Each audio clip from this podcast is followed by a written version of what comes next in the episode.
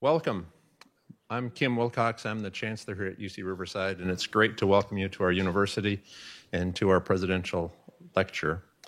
For those of you who don't know, the University of California has presidential scholars. There have been 41 in the history of the entire university. We have one tonight. There has never, yes, that's a applause line. This is our fifth at UCR, and it's the first philosopher ever in the entire University of California to be named a presidential professor. So we're particularly proud of Professor Fisher. But it's my honor tonight to introduce to you the Dean of the College of Arts, Humanities, Arts, and Social Sciences here at the university, our dean for the last 3 years, Milagros Peña.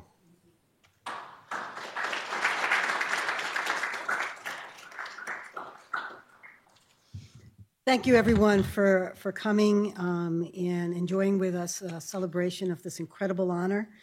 And it's my honor and privilege as dean of the college to be able to introduce my colleague, Professor John Martin Fisher. He's a university professor and distinguished professor in the philosophy department at the University of California, Riverside. He received his BA in philosophy from Stanford University and his PhD from Cornell. Prior to coming to UCR, he was associate professor of philosophy at Yale University. He also has taught at UCLA, University of Colorado Boulder, and Santa Clara University.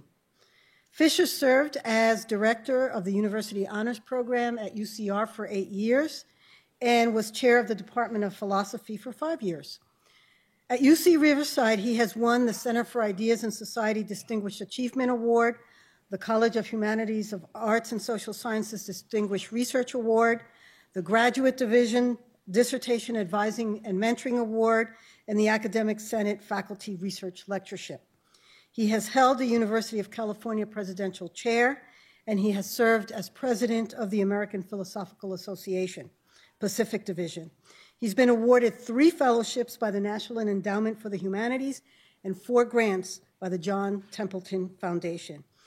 As you know, he was the project leader for the Immortality Project, a $5.1 million grant to us, sponsored by the John Templeton Foundation and housed here at UC Riverside. Fisher is the author or co-author of 4 books. He has 4 collections of his essays that have been published by Oxford University Press, and he's co-editor of Oxford University Press's Introduction to Philosophy, Classical and Contemporary Readings.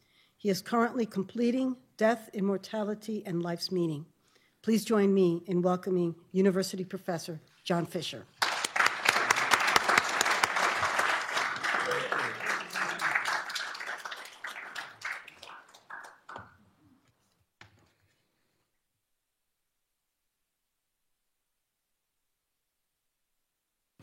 So this seems to be working, the mic.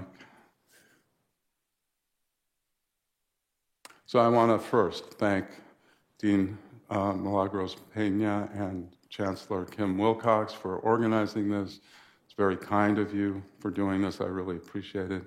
Thank you all for coming. Thank you very much. I'd especially just want to say a few words. Thank you to my department, the philosophy department here at UCR. You've been incredibly supportive and generous, giving me the space and the kind of the collegiality to do my writing and my research and stimulating me. Thank you to my colleagues who, within philosophy here and also throughout the profession.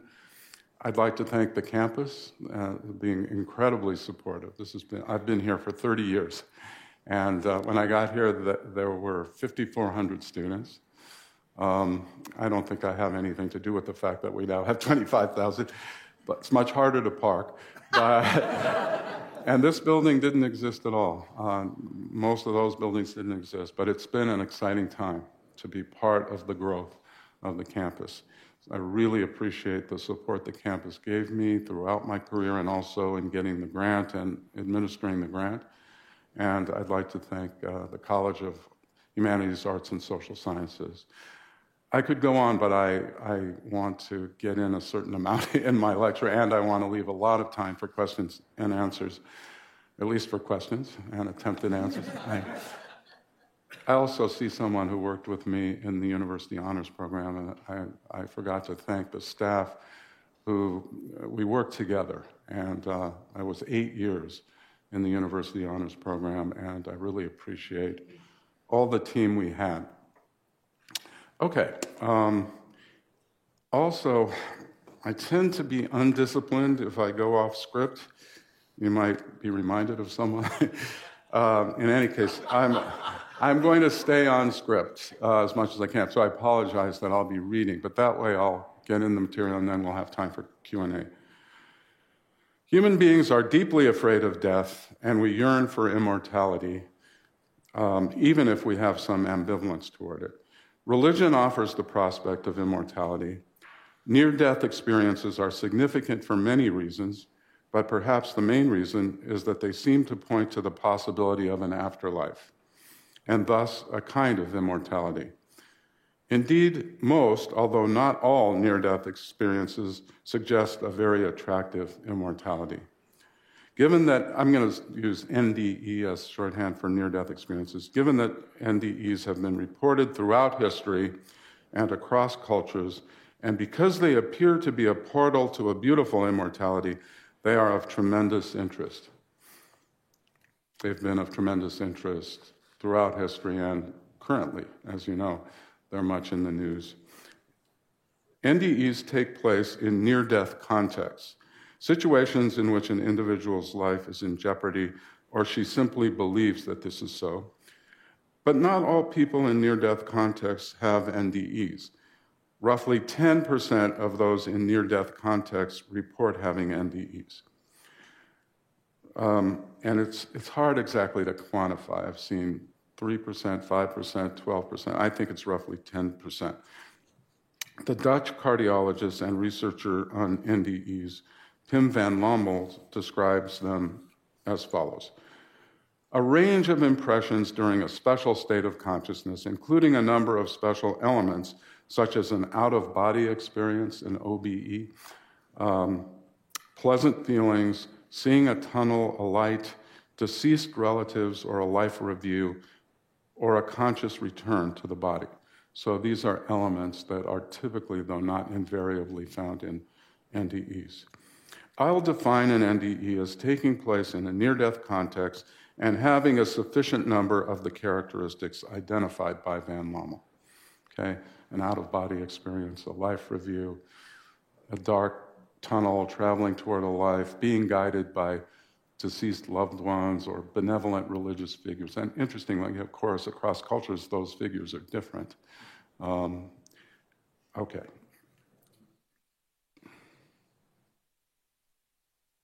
About 90% of NDEs are described as positive experiences, and those who have had NDEs have significant change in their behavior.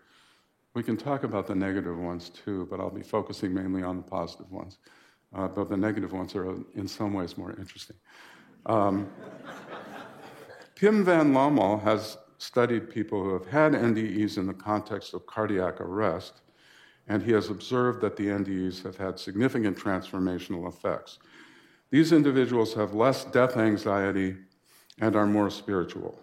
They are more pro-social, appreciating relationships more, and spending more time with family, friends, and relatives. They are also more compassionate and attuned to morality and justice. The transformations are often profound. NDEs are amazing, and not just because of their capacity to transform.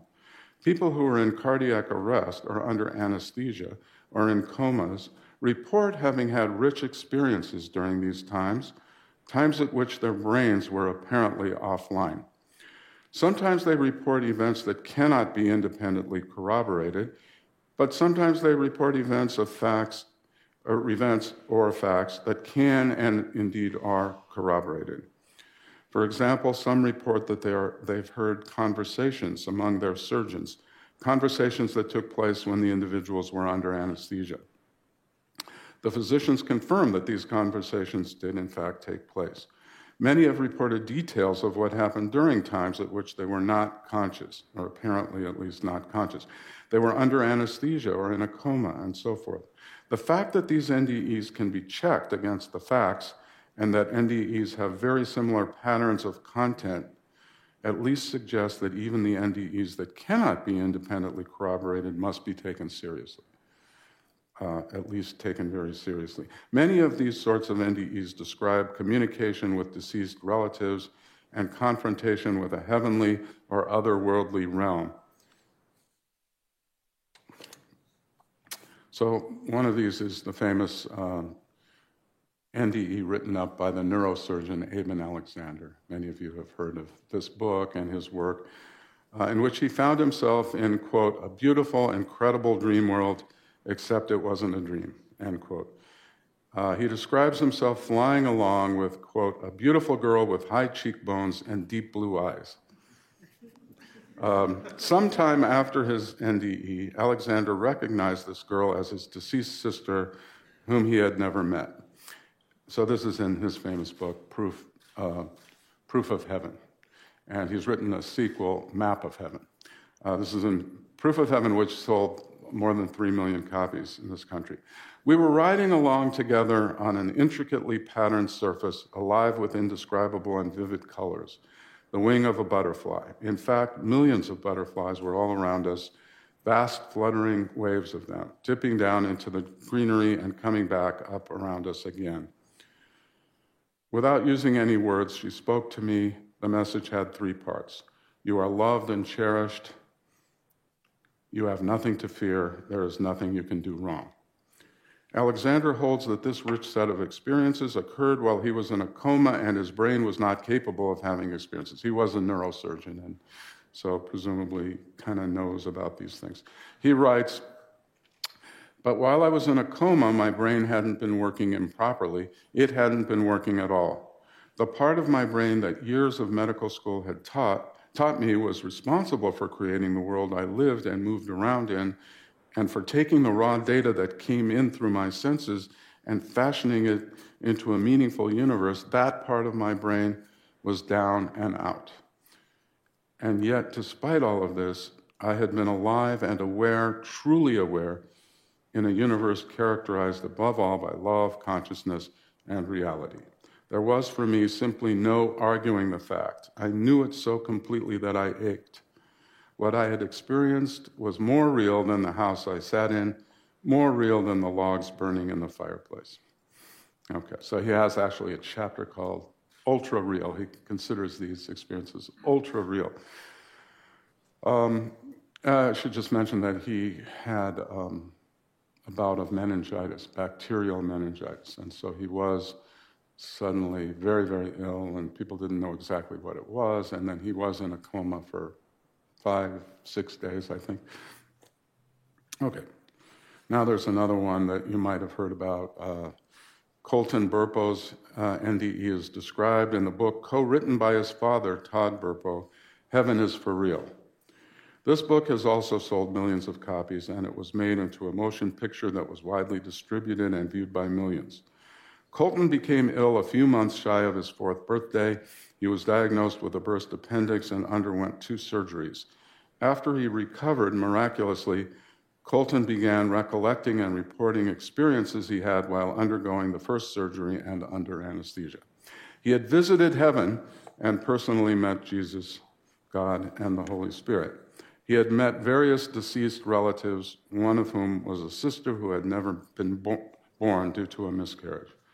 He saw angels and John the Baptist, and he even saw his parents in the hospital at the time of the surgery, his father and mother in different rooms praying. They were, in fact, in different rooms praying. These are extraordinary and awe-inspiring experiences. Of course, the contents of these NDEs cannot be independently verified. These, Eben Alexander's and Colton Burpo's. There are others that can be. Well, I'll just give you one quickly of the ones that can be independently corroborated. And there are thousands of stories of these or reports, probably, I don't know, hundreds of thousands. The question always is, first of all, whether they're accurate, and secondly, whether they only could have been got, or the information could only have been acquired while the individual's brain was offline. But there are many, many reports, and it's sometimes difficult to explain them in a naturalistic way. Consider, for example, the famous story of Pam Reynolds. She underwent surgery for a brain aneurysm. She was under anesthesia, blood was drained from her brain, and her body temperature was reduced to 60 degrees. The EEG, electroencephalograph, registered no brain activity sufficient for consciousness, and yet Pam reported specific conversations of the medical team as she was being prepped for surgery. For example, she reported that the medical team discussed the problems posed by her small arteries. This conversation actually did take place. She also reported having an incredible experience after witnessing medical personnel prepping her body. She left the operating room for someplace else, bathed in a bright light, and encountered deceased relatives who communicated to her without words.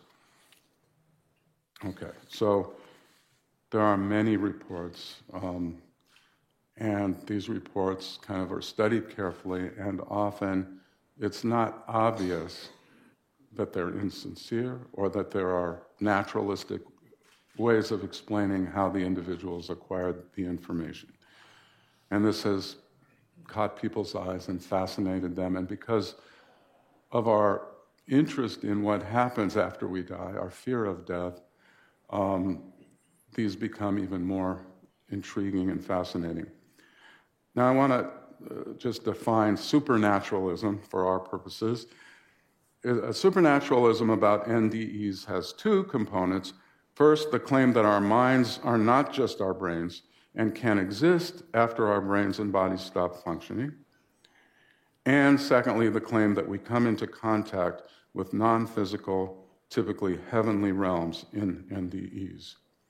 The supernaturalist thus claims that our non-material minds, our souls, perceive or grasp features of a realm that is separate from our physical world. The first claim is sometimes called dualism about the relationship between the mind and body. It is plausible that the second claim, that we are in contact with a heavenly realm in NDEs, requires the first, that our minds are non-physical. The two views typically come as a package. The dominant view in the popular literature is supernaturalism. Definitely the dominant view. NDEs provide, quote, a proof of heaven, and they show, quote, that heaven is for real.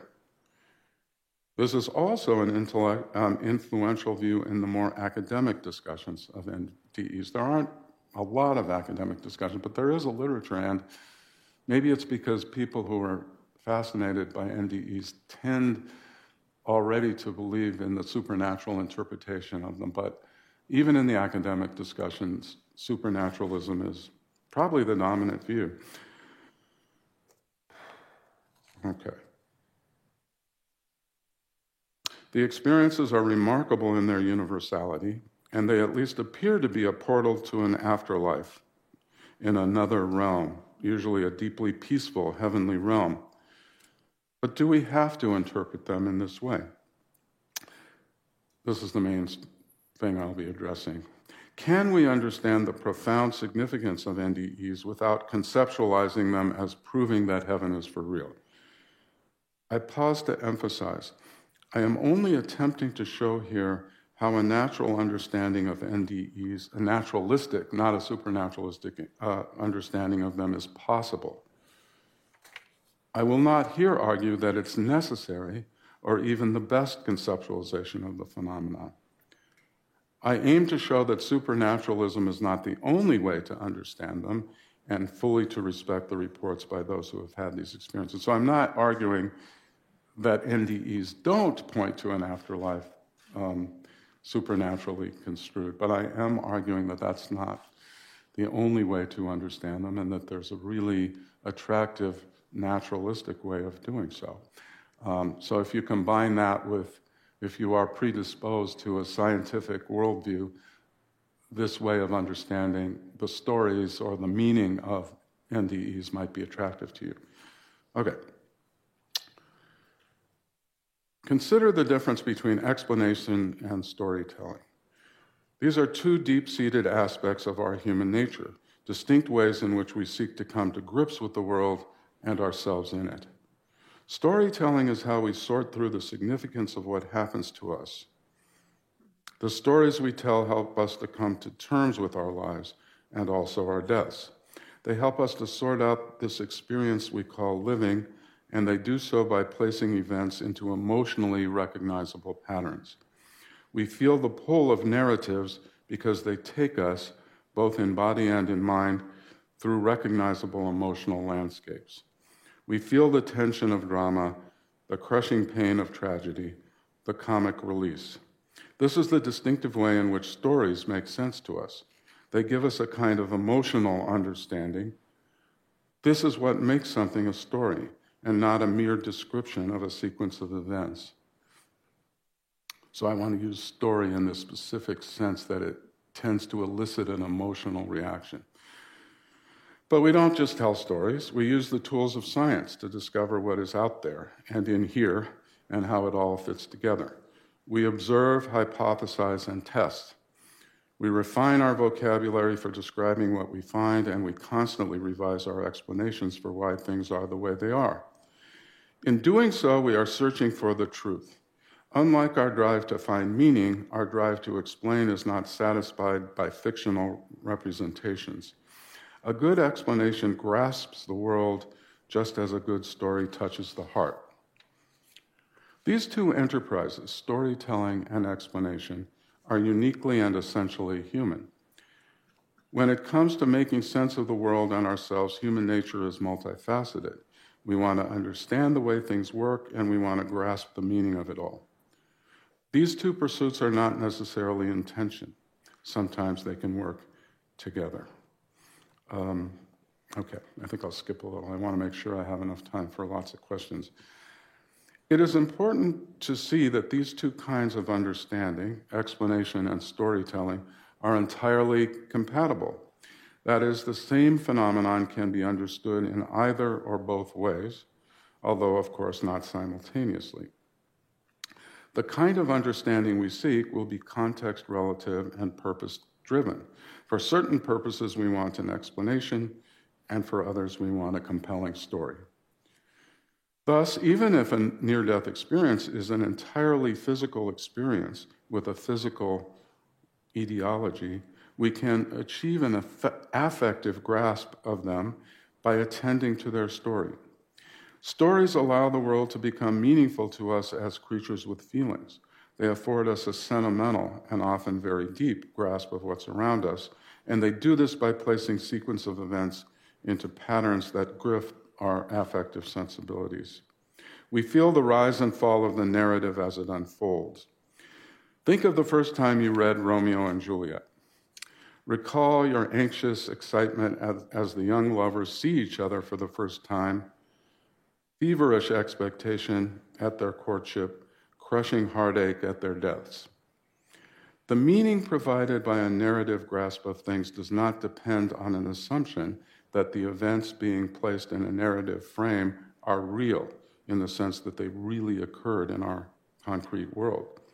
Fiction can be meaningful in this way, even fiction understood as such. We emotionally connect with made-up characters and their lives, and we do so knowing full well that they are figments of someone's imagination and projections in our own imaginations. The key to grasping the meaning provided by a narrative is, at least in part, the form the events presented in that story take. The connection between those events and an independent reality are beside the narrative point. Okay, the form of a good narrative maps onto our emotional templates. The moment Juliet stabs herself with a dagger is as inevitable as the moment Romeo drinks the poison. It just had to be that way. And yet we feel a certain kind of release. We achieve a sense of closure when the action of the play sweeps across the inevitable shores of the star-crossed lovers' deaths. We know where we are going. We cringe at the thought of the cruel fate that awaits our gaze, and yet we can't help but feel relieved when we get there. The peace between their families is an afterthought. It seems inevitable as well, but no more than an elixir to dull the pain in our hearts. And yet that pain is the point. It ties everything together. The story of Romeo and Juliet, the story of stymied love, is meaningful precisely because it ends in sorrow and pain. It makes sense because we feel the predictable, foreseeable twists and turns of the plot as it unfolds, though we don't foresee them in detail. We ride the highs of the balcony and suffer the lows of the crypt, because that is what it takes to achieve closure. Otherwise, none of this crazy, mixed-up, dramatic world makes sense. Now, everybody knows a Romeo and Juliet, or perhaps a Romeo and Julio, or a Juliet and Julia. But presumably, none of these friends really climbs on balconies. None of them really climbs on balconies and so forth. The world often gets in the way of their love, all right, but it does not end in deadly confusion for them, not always. They mourn and move on, as people do, or at least they try to do. We console them and help them along their way, and yet we grasp the significance of what they are going through because we are familiar with the tale. It begins with a glimpse that gets the blood pumping and ends with heartache. The pattern is familiar. This story, like others, meshes with our emotional sensibilities. The stories elicit or activate an emotional template in us. Okay? Stories render events emotionally meaningful, thereby allowing us to comprehend them and come to grips with them in a distinctive way. A story can be of high hopes dashed, of hard work rewarded, of the comeuppance that is one's due, of coming home, of failing precisely because of the way you attempt to succeed. That's one of my favorite stories. And so on. Hollywood loves stories of improbably overcoming huge obstacles on the path to living happily ever after. Hollywood loves them because we love them. What unites the various forms stories can take is that they allow us to fit sequences of events into familiar emotional patterns. The important feature of a story is not how it describes reality, but how it makes us feel. Explanations allow us to wrap our minds around things. Stories afford a glimpse into the meaning events by allowing us to wrap our hearts around them. Okay. So we can understand, now I want to get to NDE specifically. We can understand the meaning of an NDE in part by interpreting the story it tells. NDEers are profoundly moved by the NDE story.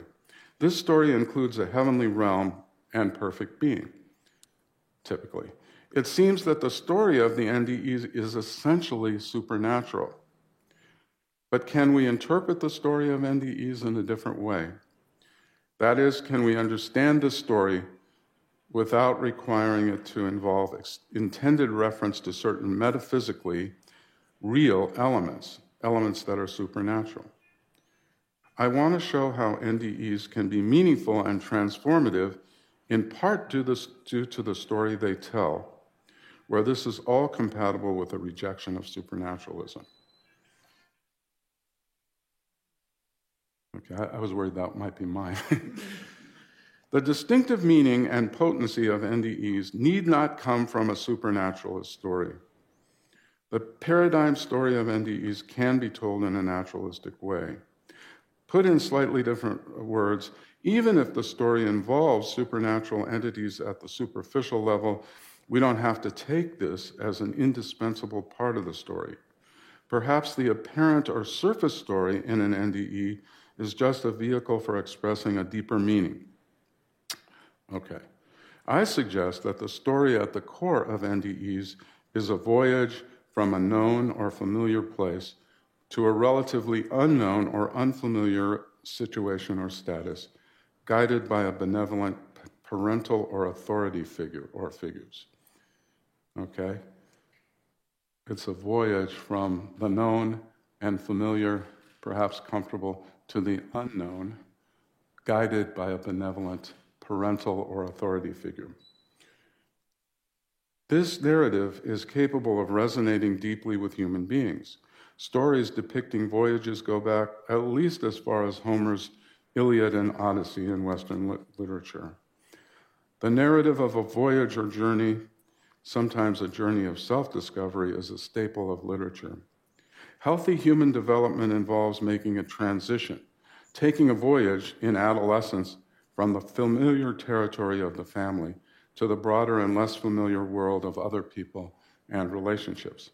A psychologically healthy individual learns how to differentiate herself from her parents and to live independently of the family. Ideally, this transition is supervised and guided by a knowledgeable and benevolent authority figure, typically a parent. But it doesn't have to be a parent. It can be by a benevolent authority figure. I mean either a parent or someone with more experience and to which one defers in a particular context and who has one's best interests at heart. Typically, I'd say the normative role of a parent, or the role of a parent when things are going well, is a good paradigm. It doesn't have to literally be a parent. The story told by an NDE taps into an ancient genre of the voyage, but it also recapitulates or echoes our development from dependence on the family to integration into the wider world, as guided by our parents or parent figures. We can understand some of the elements of the NDE by reference to the way in which we relate to the parental guide. Our guides both teach and model greater pro-social and moral behavior, when things are going well, that is. In an NDE, we are reminded of the sacrifices and love of our parents or those who have raised us benevolently, and we are filled with awe. Further, their example of love and sacrifice is salient, and thus we want to follow the lessons they sought to teach us as we made the journey from the family to the wider world. Awe and wonder come from a recognition of the love and sacrifice of our parents, and increased prosociality and moral concern comes from a desire to learn from their teaching and to follow their example. The story of NDEs, on my interpretation, does not presuppose supernaturalism or a belief in supernaturalism. At the deep level, it doesn't require supernaturalism. In the NDEs reported by Eben Alexander and Colton Burpo, purported details of the heavenly realms and beings are revealed. But in many, perhaps most, NDEs, the subject experiences traveling toward a barrier that guards some sort of destination, maybe a wall or a gated area, or you're going toward a river and you're traveling across the river to the other side. It's usually a voyage to some place. And before the individual actually negotiates the barrier, she awakens, typically with regret that she has awakened and a desire to return and experience the completion of the voyage. This is like waking up from a wonderful dream. You wish it could go on longer. If heaven is for real, it is a gated community, at least in many NDEs. The point is that the importance of NDEs is not that they depict a supernatural destination, at least in my view.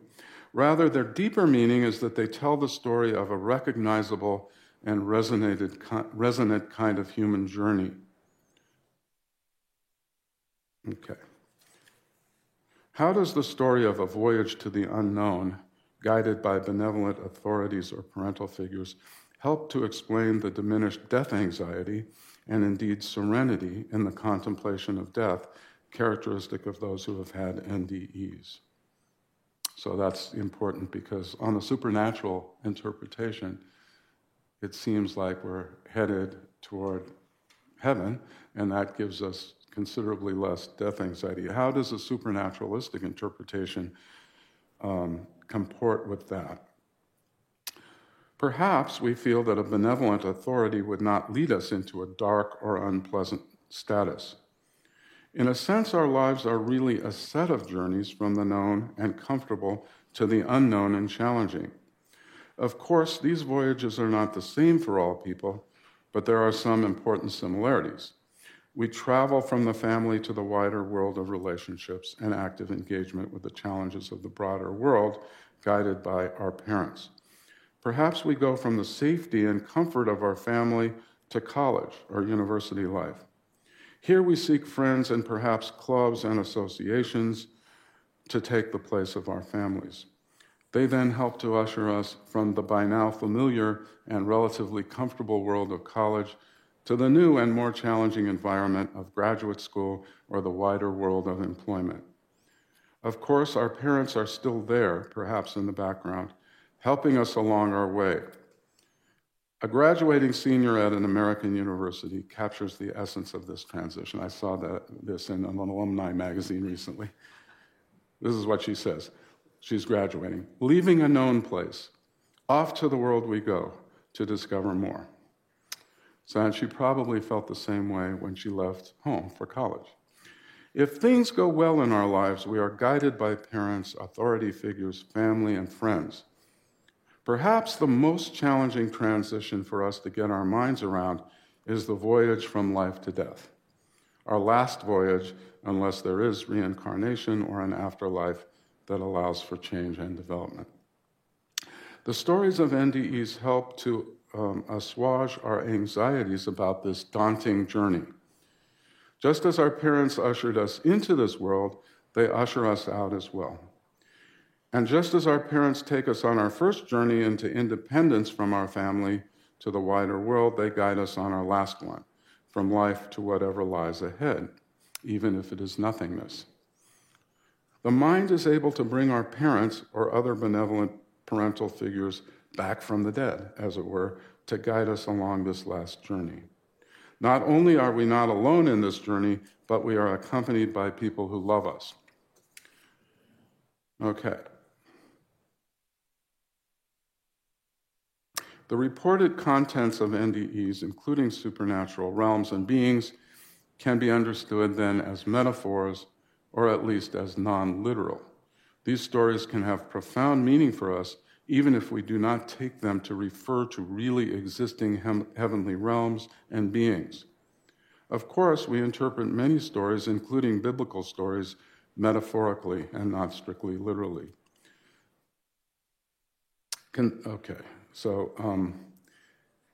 I now want to, I know I have about 10 minutes, and then I promise a lot of time for questions. I want to talk about a very fascinating report of an LSD experience, as Oliver Sacks wrote it up in his fascinating book, Hallucinations. And he talks about someone who has an LSD experience, goes through various details of it, and then gets to this, this part.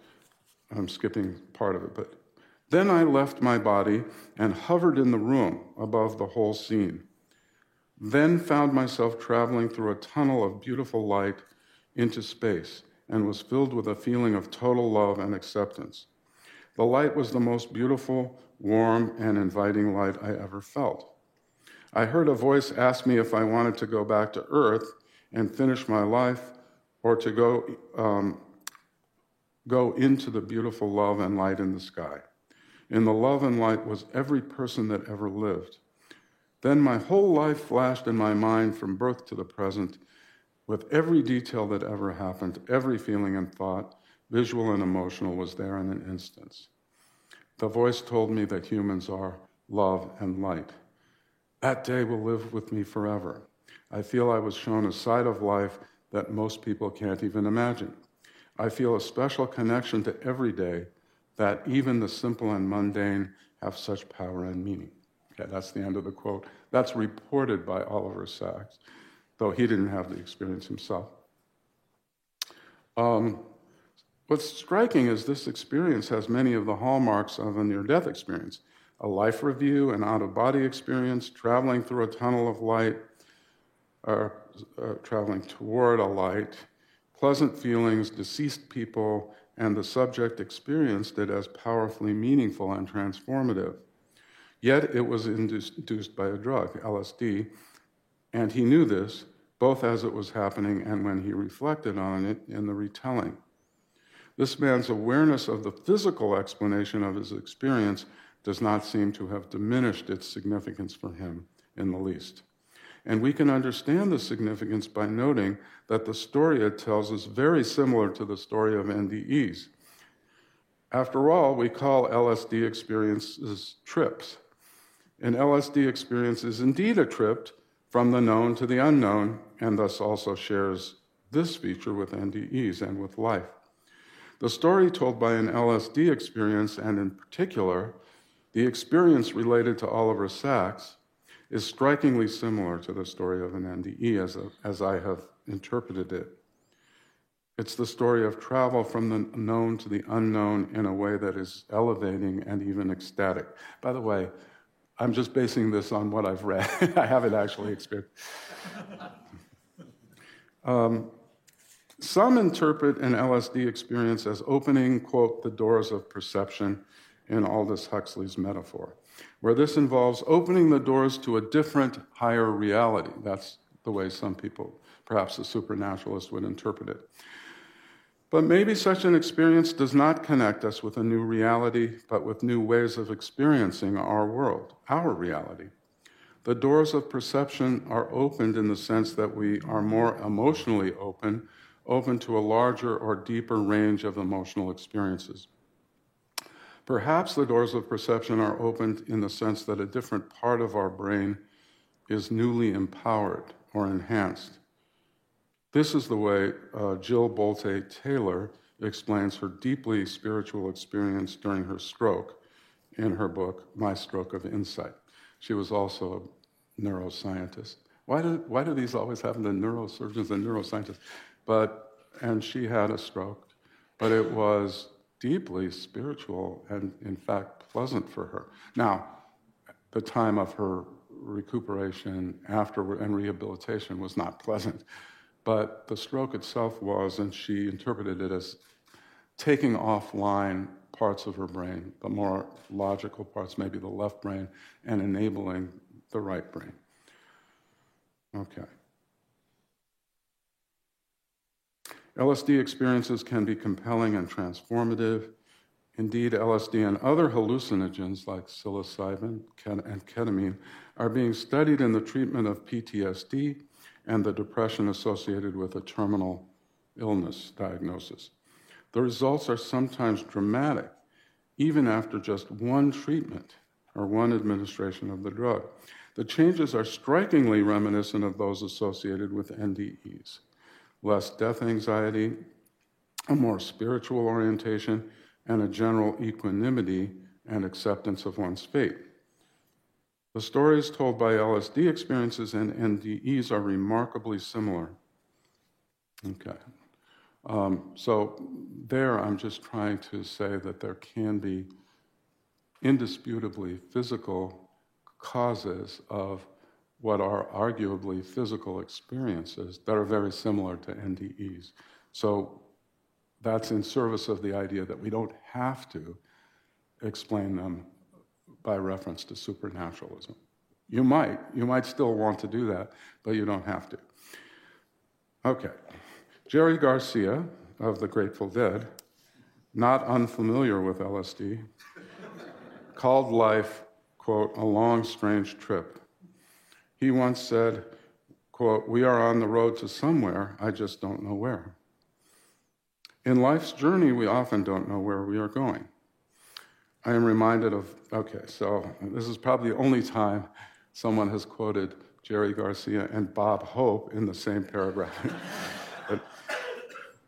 I am reminded of Bob Hope and Bing Crosby in one of those Road to movies, like The Road to Morocco or perhaps The Road to Zanzibar. Bob Hope asks Bing Crosby where each of the forks in the road leads, and Crosby says, I have no idea. Hope replies, okay, let's get going then. We often don't know where we are going in life's journey, but it is even more mysterious where we are going in dying. NDEs don't tell us where we are going, but they offer comfort on the journey. It's guided by a benevolent parent figure. We are not traveling alone.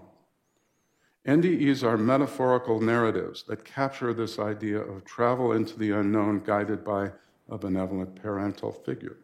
They capture this idea in a context, death, that magnifies and intensifies the normal anxiety associated with uncertainty about the next step in our lives.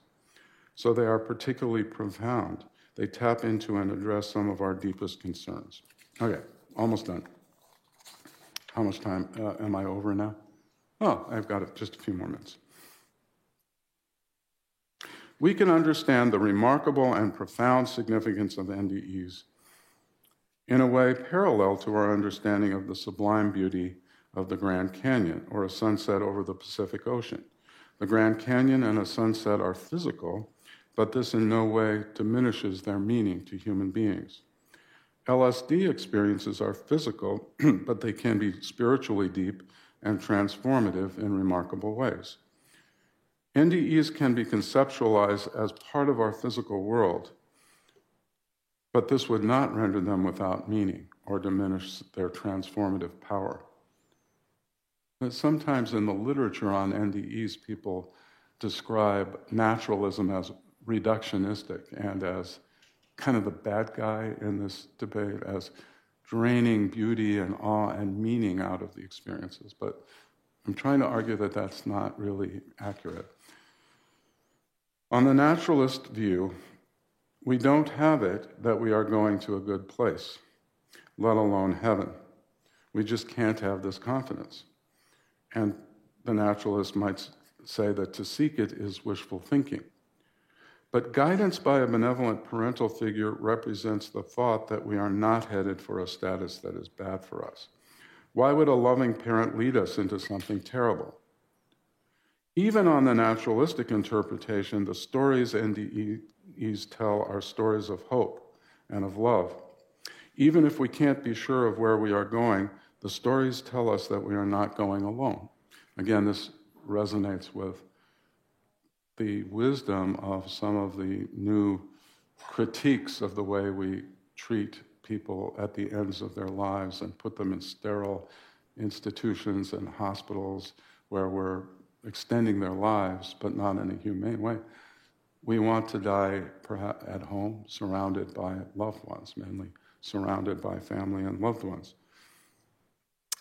Unfortunately, NDEs do not necessarily tell the story of coming home, but they do tell the story of solidarity and loving guidance along the path forward, wherever that will lead us.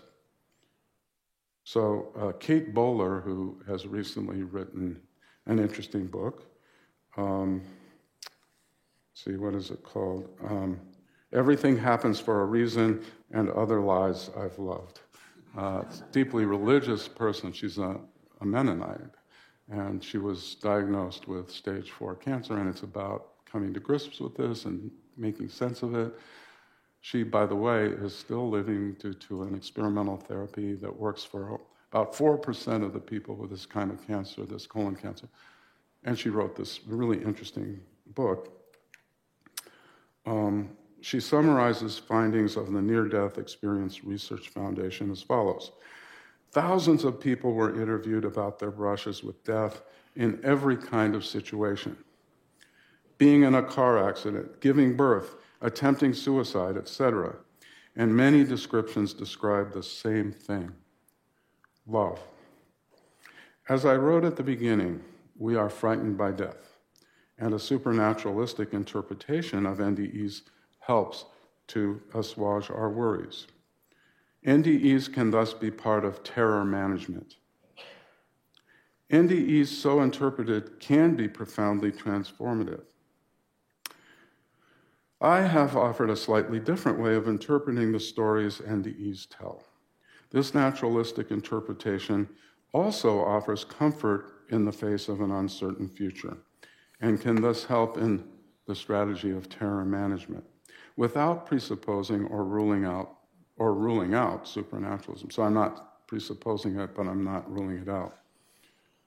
Interpreted in the naturalistic way, NDEs are transformative because the natural response to love is love. Human beings do not want to die alone. We want to be surrounded by loved ones. The stories told by NDEs capture this important wisdom. They offer the comfort provided by solidarity in the face of daunting challenges and stark uncertainties. NDEs tell stories of love in the face of perhaps the most terrifying challenge, death. These stories resonate with us, comfort us, and transform us. Narratives reach our emotions. Their power does not depend on the literal truth of the events depicted. There is nothing more beautiful, more awe-inspiring, more motivational than love. Okay.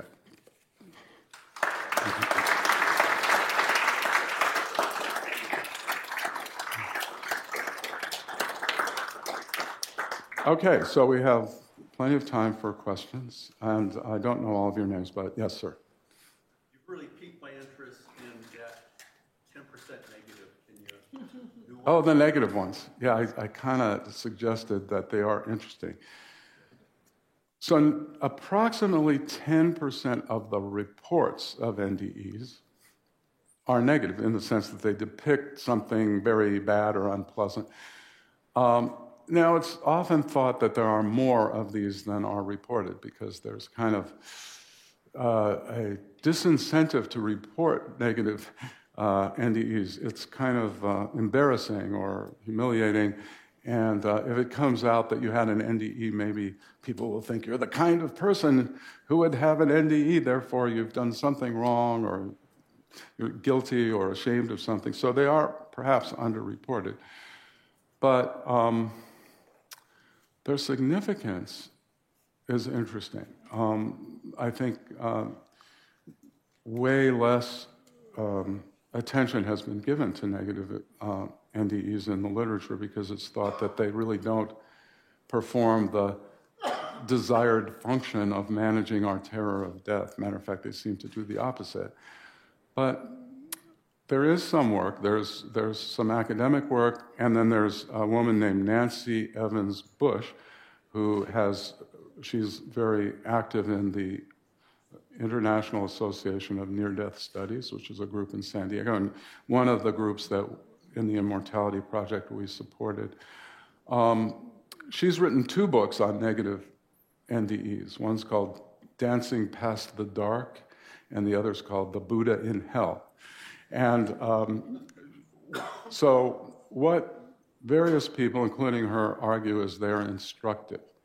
They perform the function of enlightening the individual in the sense of turning him away from bad behaviors and reorienting him toward the good, but making it clear that if he doesn't change his behavior, he's going to go to hell or he's going to have something bad. So they can be instructive. I would say there's a way in which we could understand them as telling the same story as the positive NDEs because they often involve a voyage. So in a positive NDE, you're going from the dark toward the light and you're guided by a benevolent figure and there's peace and harmony. In a negative NDE, and often it's ascent in a positive. In a negative NDE, it's descent. You're going toward the darkness from the light. You're going toward a void. And you are accompanied by an authority figure, maybe benevolent, maybe not. But you tend to not, I mean, the experiences tend not to be, according to the reports, of being tortured yourself, but you are witnessing other people being tortured unspeakably. So it's a guided voyage from the known to the unknown, because you're going toward darkness or the void, and you're guided by a guide. Is the guide benevolent? Well, it kind of depends. If you interpret the guide as showing you and saying, look how badly you'll do if you continue your bad ways, then it really is a benevolent guide. So I would suggest, these are just my kind of ideas. I haven't really tried them on scholars. But I would suggest that the story of negative NDEs is really just the same as the story of positive NDEs. It's a benevolently guided voyage from the known to the unknown. Now, the details are kind of reversed. Instead of ascending and going toward the light, you're descending and going again. But they are helpful in the sense that they can transform your life in a positive way. Does that help? Okay, yes? Did you find that the ones that had those negative experiences? Yeah, we're taping this, videotaping this, and so we need to have... Did you find that they had changed more change their behavior? The negative ones? Yeah. I don't know, and I don't know that that's ever been studied. We have studied, and Van Lommel, the cardiologist, the Dutch cardiologist, has done a long-term study of cardiac arrest patients who've had NDEs. He's a cardiologist, but he writes a lot about these near-death experiences, and he's really cataloged the transformational nature of NDEs, and a lot of people are profoundly transformed. I don't know about the negative ones. I don't know if there's been a study of that. Do you know if they were more afraid of death after this experience? Well, ideally, you might say, at first they're very afraid, and therefore they change such that they come to have less death anxiety because they orient themselves in a way that will not lead to that. But I must say, I don't know a lot of empirical research on this. I don't think there has been, because I've done a good deal of reading, and I have never seen that kind of research. What I'd be interested in is, are the people who have negative NDEs, do they tend to be religious, and specifically in a fire and brimstone kind of religion? Or do they tend to be depressed? Do they tend to feel guilty a lot? And presumably we could kind of find out whether those people are more likely to have negative NDEs.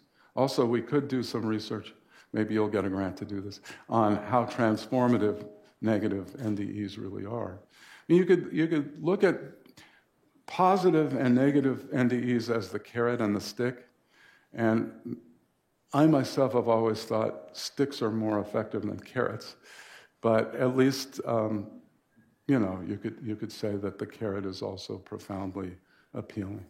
Okay, so more. How about over here? I feel like I'm always looking over there for some reason. Okay, Gary. Yeah, wait for the microphone because they're taping this. Hey, thanks for the interesting talk, John. Thank you. I'm still not quite clear about the how the comfort comes in the naturalistic interpretation. But let me, if I may, preface it by a question about the phenomena. How does it happen that people with positive near-death experiences come back and they say, of course that was just a hallucination, but then they're transformed anyway? Or does the sense of transformation depend upon some idea that they've been in touch with some further reality?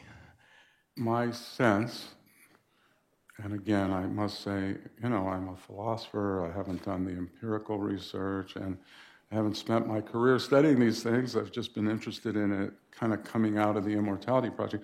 My sense is the people who are transformed believe that they were in touch literally with a god or a heavenly realm. And in other words, they take the significance to be coming from supernaturalism. And, they often use the term ultra-real or real, or more real than real. And what I think they mean is the reported contents are literally true. So in your suggested alternative possible explanation, a naturalistic one, it has to, the explanation has to not depend upon them thinking that that one is in touch with some further experience. Right. And so the first part of the question was just whether there was any empirical support for that. I was just wondering about that.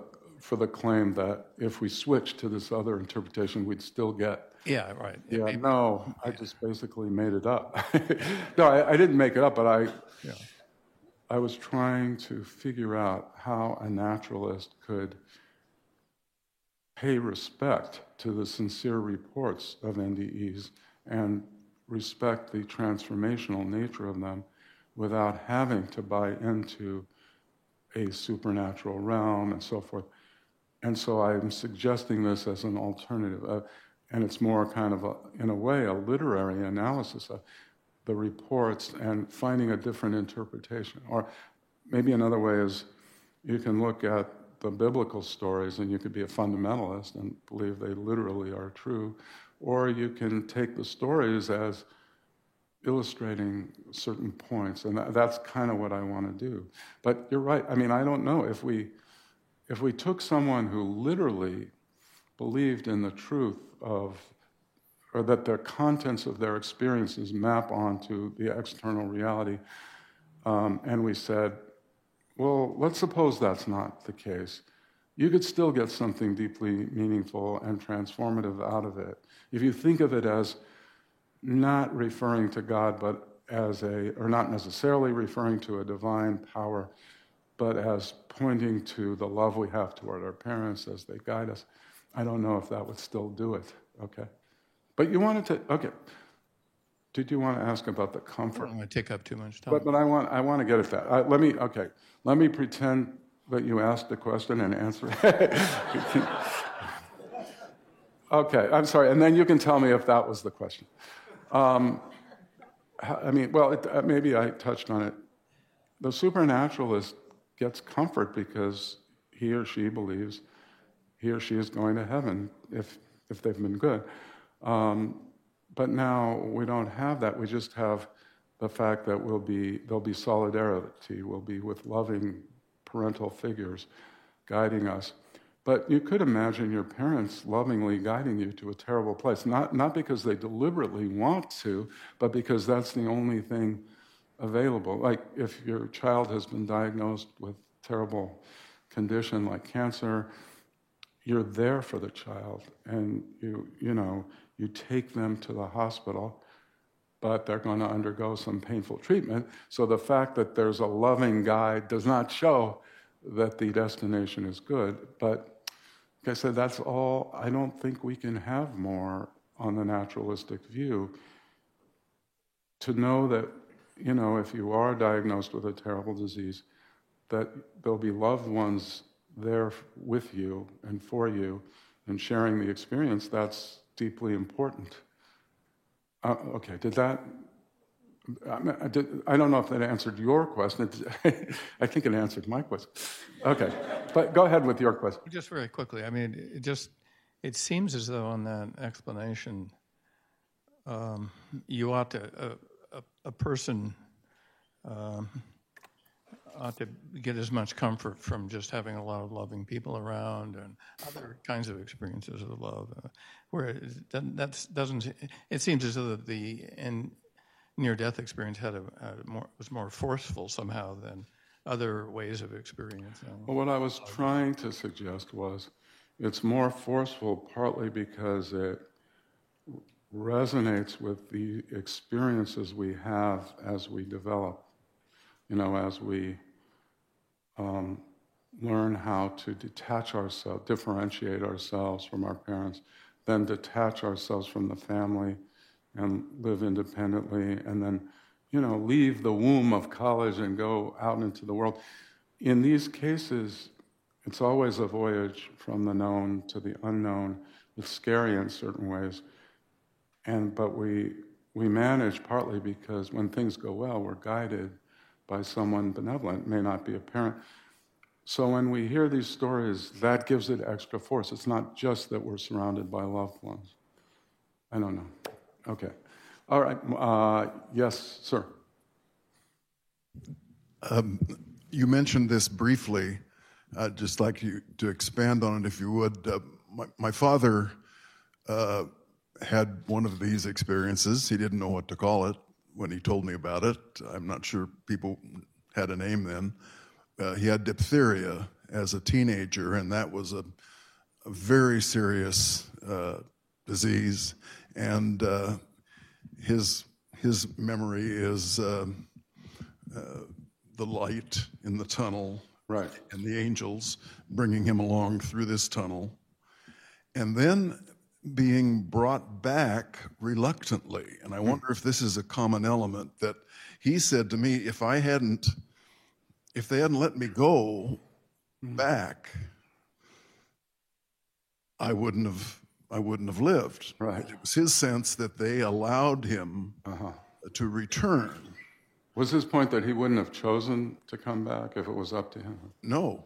It was so wonderful. He wanted to see the movie Far and Away. I don't know if you saw it, but Tom Cruise has an out-of-body experience at the beginning where he's up above the Irish cabin, right, and then is back down in the body. Right, right. Okay, yes, it's common that people who have positive NDEs wake up or regain wakeful consciousness and regret it, or they wish they could still be in the NDE experience. It's like a great dream that you wake up from and you think, oh, I wish that could continue. Yes. Yes. So that's a common... It's common. Okay, thanks. Yeah, it's interesting. And that, again, points to the diminution of death anxiety, because you know that eventually it'll be somewhere that you really will like, basically. Yes, okay, yes, sir. I'm an orthopedic surgeon and have seen patients with a lot of patients who have gone on anesthesia. And many years ago, there were some patients that did report remembering things during the surgery. But that hasn't happened for the last many years, and I guess it's better than anesthesia. Okay. Okay, so I think you're, okay. There is research going on, and we in the Immortality Project supported this big grant. We were only a small part of it. It's being undertaken or directed by Sam Parnia, who's an MD and a PhD in neuroscience. He's a resuscitation doctor. He was at SUNY Stony Brook, State University of New York at Stony. Now he's at NYU. And basically, this is the way the study works. They use cardiac intensive care wards. They put computer screens up on the ceiling in a place where the patients can't see it from their bed. They come in unconscious, and then we hope they awake. They awaken from their severe heart attack or cardiac event. And later they are, okay, so what happens is during the time of unconsciousness, the screen flashes a number, okay? And the nurses don't know what number that will be, and the doctors, and it's double blind. And what Dr. Parnia is trying to find out is whether any of them report, oh, by the way, when I was under anesthesia, or when I was not having wakeful consciousness, I saw the number 17. That would really be pretty dramatic evidence of an individual being able to acquire information when his brain is offline. But so far, he doesn't have any positive instances like that. But the research is ongoing. He hasn't done it for a long time. So that's the best. Other than that, when it was announced that he got this grant, many people, maybe thousands of people, wrote him describing out-of-body experiences. And he, in Sam Parnia's book, Erasing Death, he relates some of these stories. And when you read, he doesn't see how they can be explained naturalistically. And what I would say is, it's not obvious how they can be explained, but I'm kind of a default naturalist in the sense that I come to these with the presupposition or the prejudice or the antecedent view that there must be some way to explain how these people got this information. That's my, as it were, starting assumption. But in intellectual honesty, I have to say that I don't know how to explain some of these. My second question is,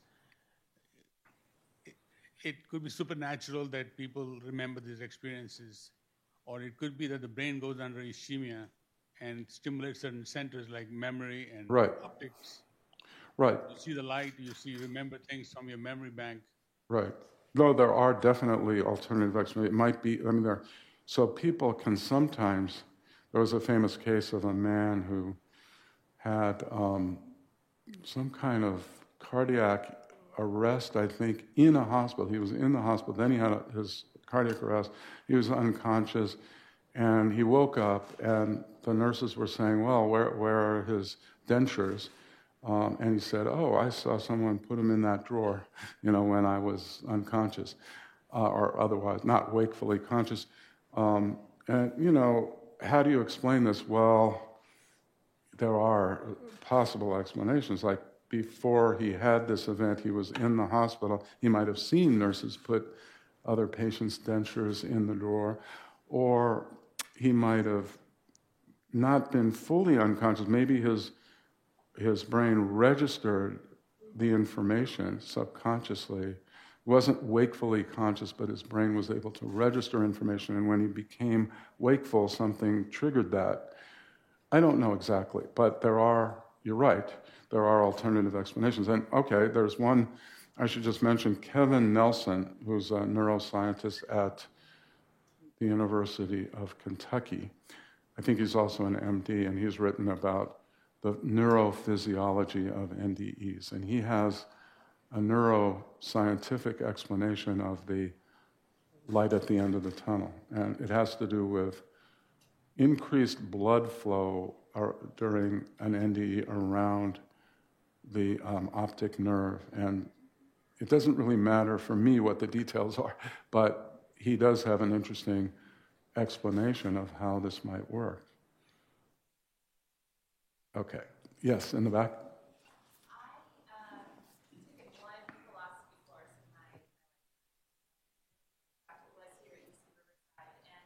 in my was here at UC Riverside, and my who taught it? You know, no, I'm just trying to remember this whole thing. I'm just kidding. But back in 1999 or 2000, and I remember reading something about how, you know, when we're all driving on the freeway, and you know, we see a car accident. And, you know, immediately, you know, if we were driving without our seatbelt or driving too fast, the observers, you know, automatically after they pass the car accident, they, you know, drive with more caution, and they're careful because they just saw a traumatic accident. Yes. And but the point in that either the class discussion or the reading was we see these things and immediately right away we try to take caution and be careful, but then 2 hours pass by and it's behind us and we don't think about it anymore, and the next day we're driving fast.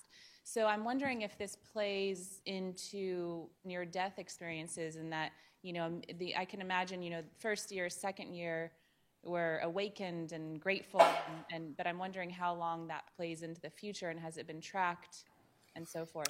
Good question, and I don't know what, I guess the idea would be that if you're a naturalist, you look for evolutionary explanations of various phenomena, and you could say it's a survival advantage for creatures to have a tendency to physiologically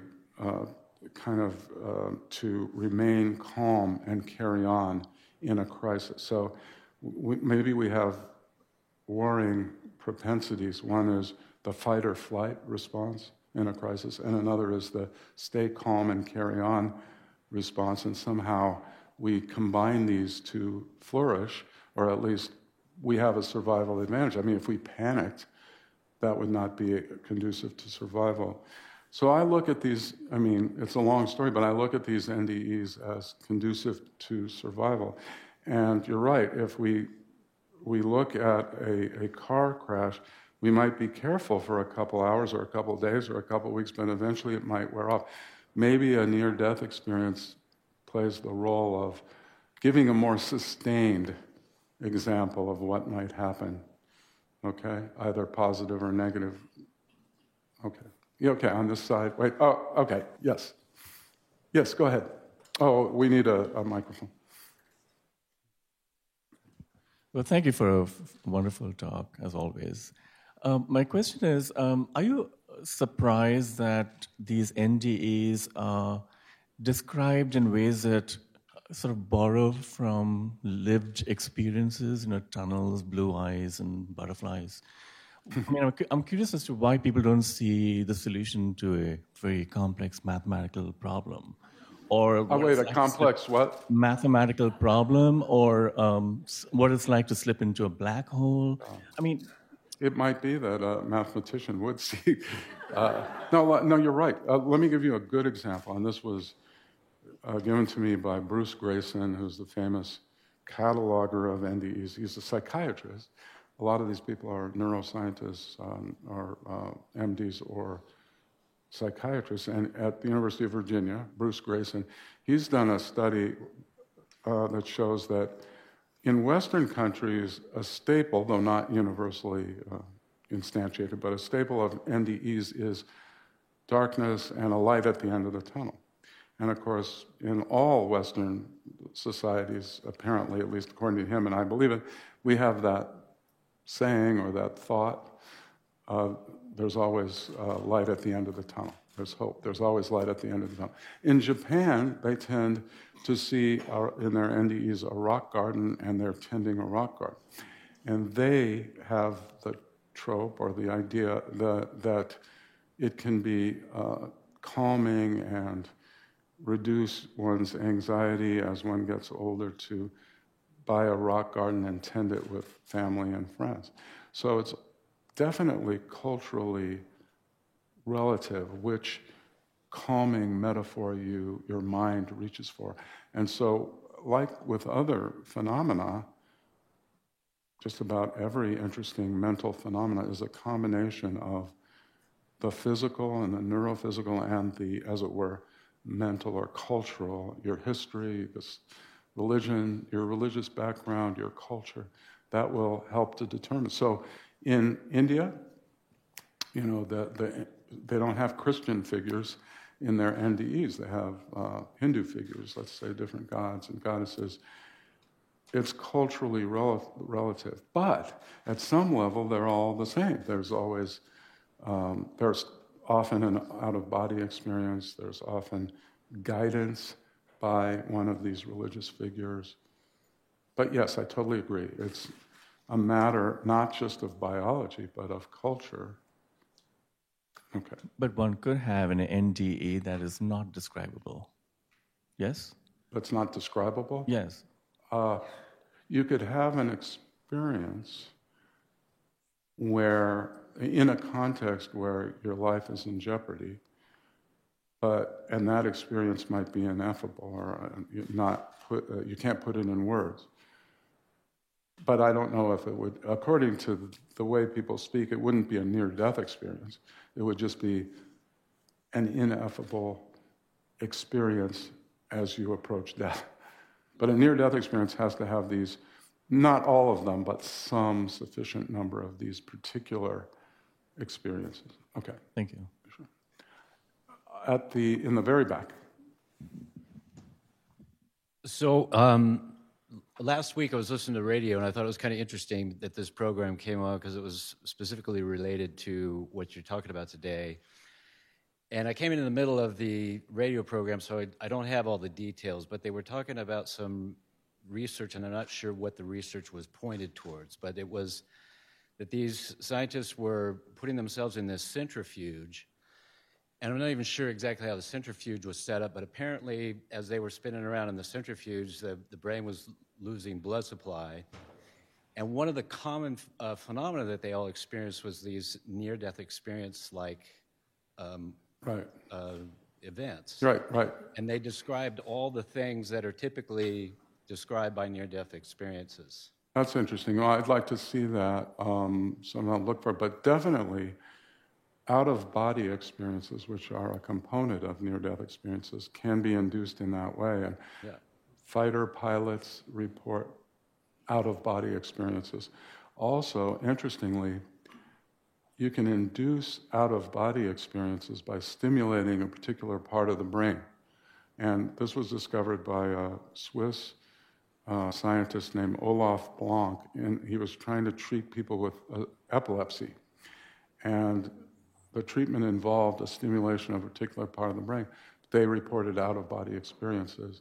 So there are lots of physical ways of inducing out-of-body experience. But let me just, by out-of-body experience in this context, I just mean it's as if you're floating above your body and you're seeing it from a different perspective. That's not to say that they literally are separating, their consciousness is separating from their body. It seems to them that that's the case. I'm not saying that it is the case. That's an open question. But so the pilots experience that, maybe these scientists experience that, certain people with epilepsy experience that. You can even induce it, I think, I'm not sure, but certain kinds of meditation, kind of compassion meditation or loving kindness, compassion meditation in Buddhism. You literally try to get out of your body into someone else's.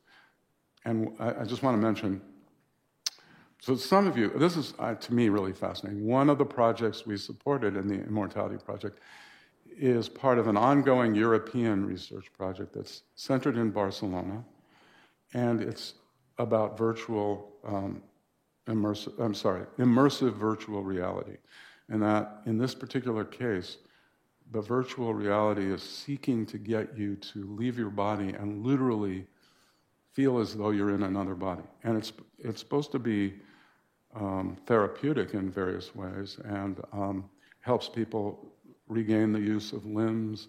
It can help with phantom limb pain. There are various therapeutic uses of it, but in any case, these are physical ways of inducing out-of-body experiences. So again,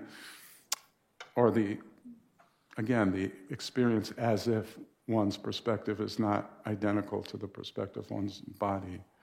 They're definitely real. I want to be, a distinction that's important to me and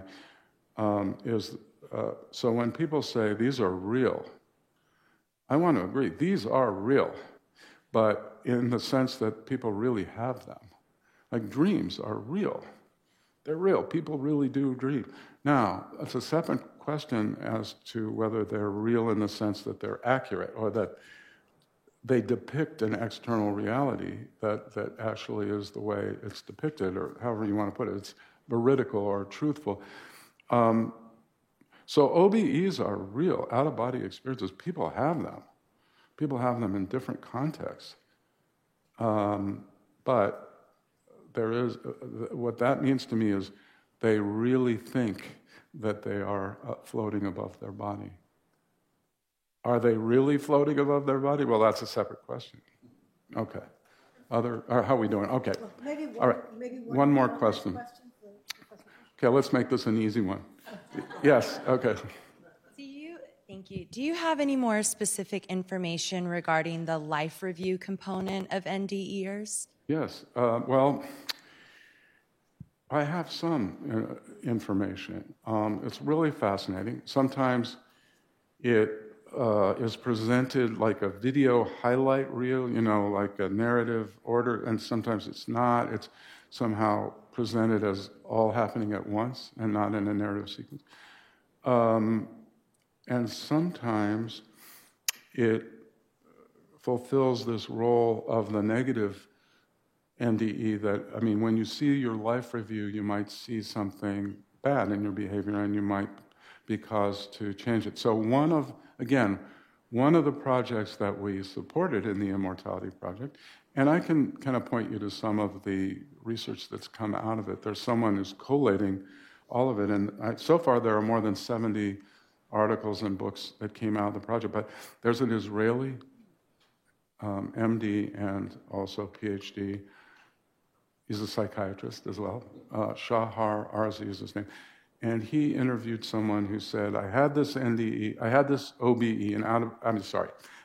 life review, and it showed me that I had really been bad to a former girlfriend or woman friend, and I really felt badly about it. It illuminated, it enlightened me, and I changed. So it can have that role.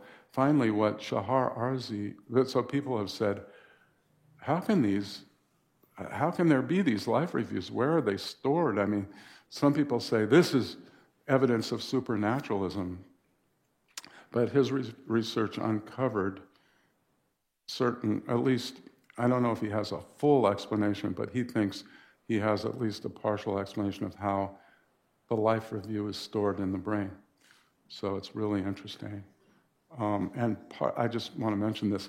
As he was doing this research to try and figure out where the life review is stored in the brain, he serendipitously discovered something that helped. So there's a certain kind of back problem where people can have a surgery to try and fix it, but only certain people benefit from the surgery. His research gave a test for determining in advance which people are good candidates for the surgery.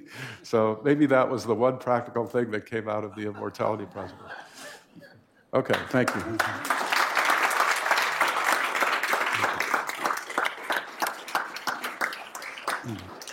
Thank you so much for that, Professor Fisher. I'd like to now invite everyone to join us in a reception here, and perhaps if you haven't met Professor Fisher, but if you have as well, an opportunity to interact with him. So please stay. Thank you.